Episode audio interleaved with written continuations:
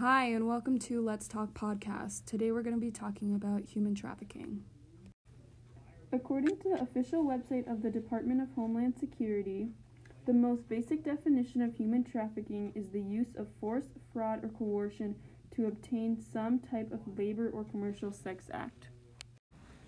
I actually found an article from the U.S. Department of State stating that 14,000 to 17,000 additional people are trafficked into the United States each year, but unfortunately, it's not really talked about. It's a hidden crime, and some people don't even know that it happens right here in the United States.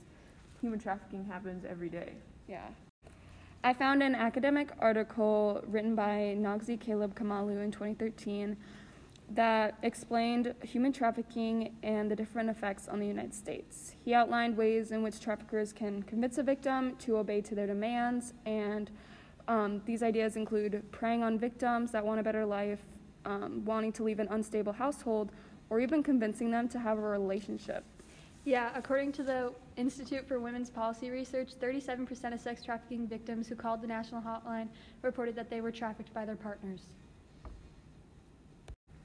According to Courtney Desolate, she is a currently employed police officer for the state of Connecticut. Traffickers lead their victims to believe that law enforcement will um, arrest them or worse, deport them if they are an illegal immigrant. So if the law if law enforcement does catch them, they lead you to believe that you know you're in danger. But in reality, that's not always true. It's very important to establish a comfort level with your victim because they are telling you some of the most vulnerable and hard parts of their life. It also gives the victim a sense of control, which is very important when you are asking them to tell you so much about their life. In many situations, traffickers are using manipulation and tactics that are going to lead you to believe or lead the victim to believe that they are in danger, and that causes them to be very fearful and not want to go to law enforcement. Traffickers can show overall a lot of interest in you, but later they use violence to overpower you and scare you.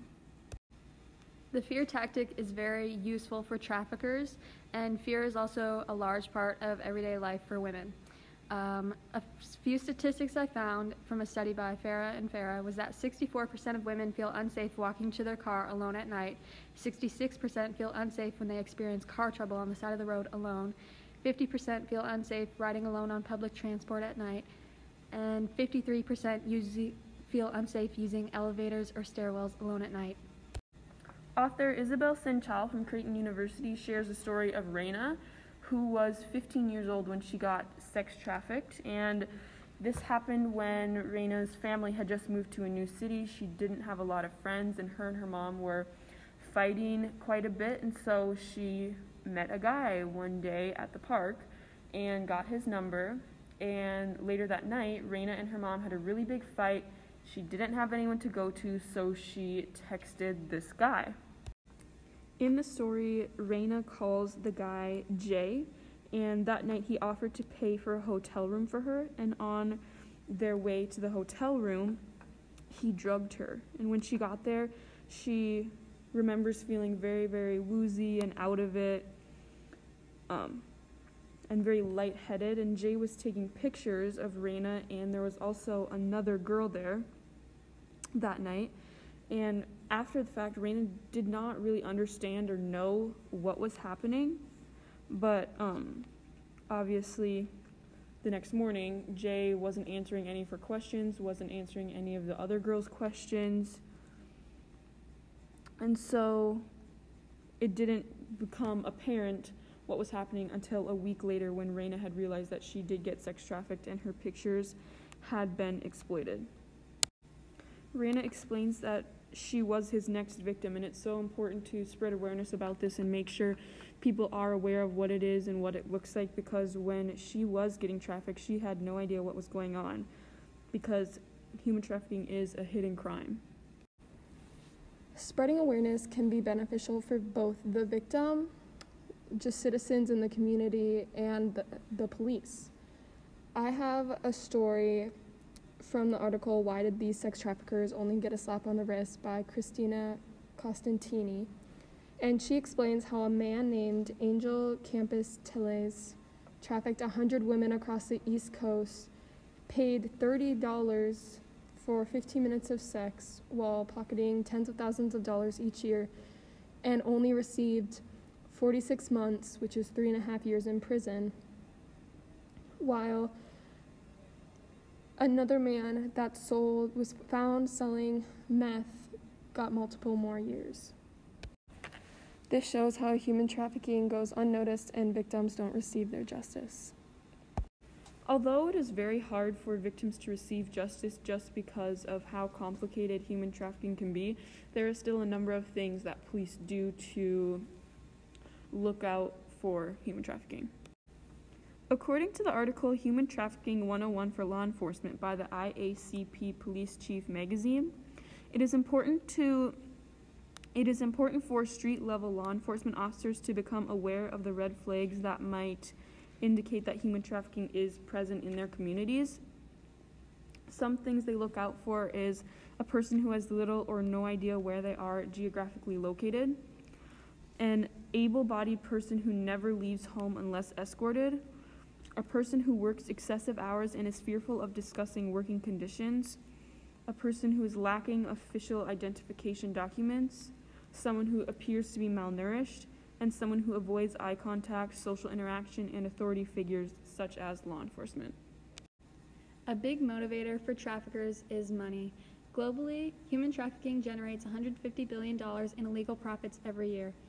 Victims are negatively affected by this because they lose money through wage theft because they're not being paid for their labor.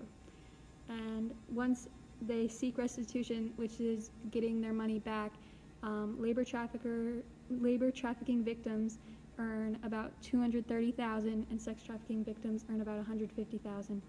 And trafficked victims have a lack of remittances, which is sending money home once they immigrate somewhere, of about a $60 billion, so they're not able to support their families. As Sylvia was saying, globally, human traffickers generate an average of $150 million in illegal profits every year. But the income of a trafficker specifically all depends on who they work for and what jobs they take. According to Spotting the Signs of Trafficking Recruitment Online by Ada Volodko, the author explains that despite considerate concern for human trafficking, it is unclear how far it extends. Traffickers are now able to recruit online, and it is easy for human traffickers to advertise a job and post it publicly, publicly for people to see. If a trafficker were to put a large amount of money for the job, many people, even people needing money, would jump to take the job and potentially raise human trafficking in the United States. So you may be asking yourself, what can we do to prevent human trafficking or even maybe stop it? And though there's never going to be a definite solution that is entirely going to stop human trafficking, according to the article according to a article by Margaret Henderson who currently works to address human trafficking to local government officials and has 20 years of experience in human services shares some solutions that could potentially contribute to the decrease of human trafficking. Some of these solutions include building awareness, developing protocols for reporting indicators of potential sex trafficking situations, and keeping yourself and others informed. As a whole, I think it's very important to just build awareness overall because human trafficking is a hidden crime, as we've said, and it's hard to identify what a human trafficker does specifically and the you never know if you're going to be a victim or not and building awareness can help us potentially stop it in the future. Along with that um, law enforcement might have to create better methods of finding out traffickers and um, being able to help victims better. I completely agree. I think when if you're shopping in uh, at the mall or even in a grocery store and you see the types of character that's displayed by a person as Madee was saying, it's you should identify that to the police because it's always better to be safe than sorry. Like Bree was saying, I think that's really important to keep yourself and others informed.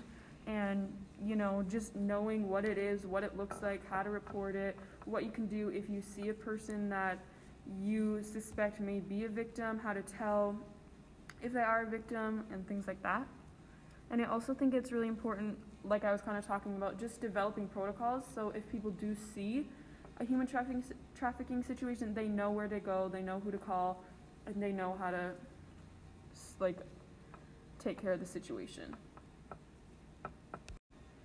Thanks for listening to Let's Talk podcast with Bree, Madee, and Sylvia. We hope you are more informed on human trafficking and what it looks like. Thank you.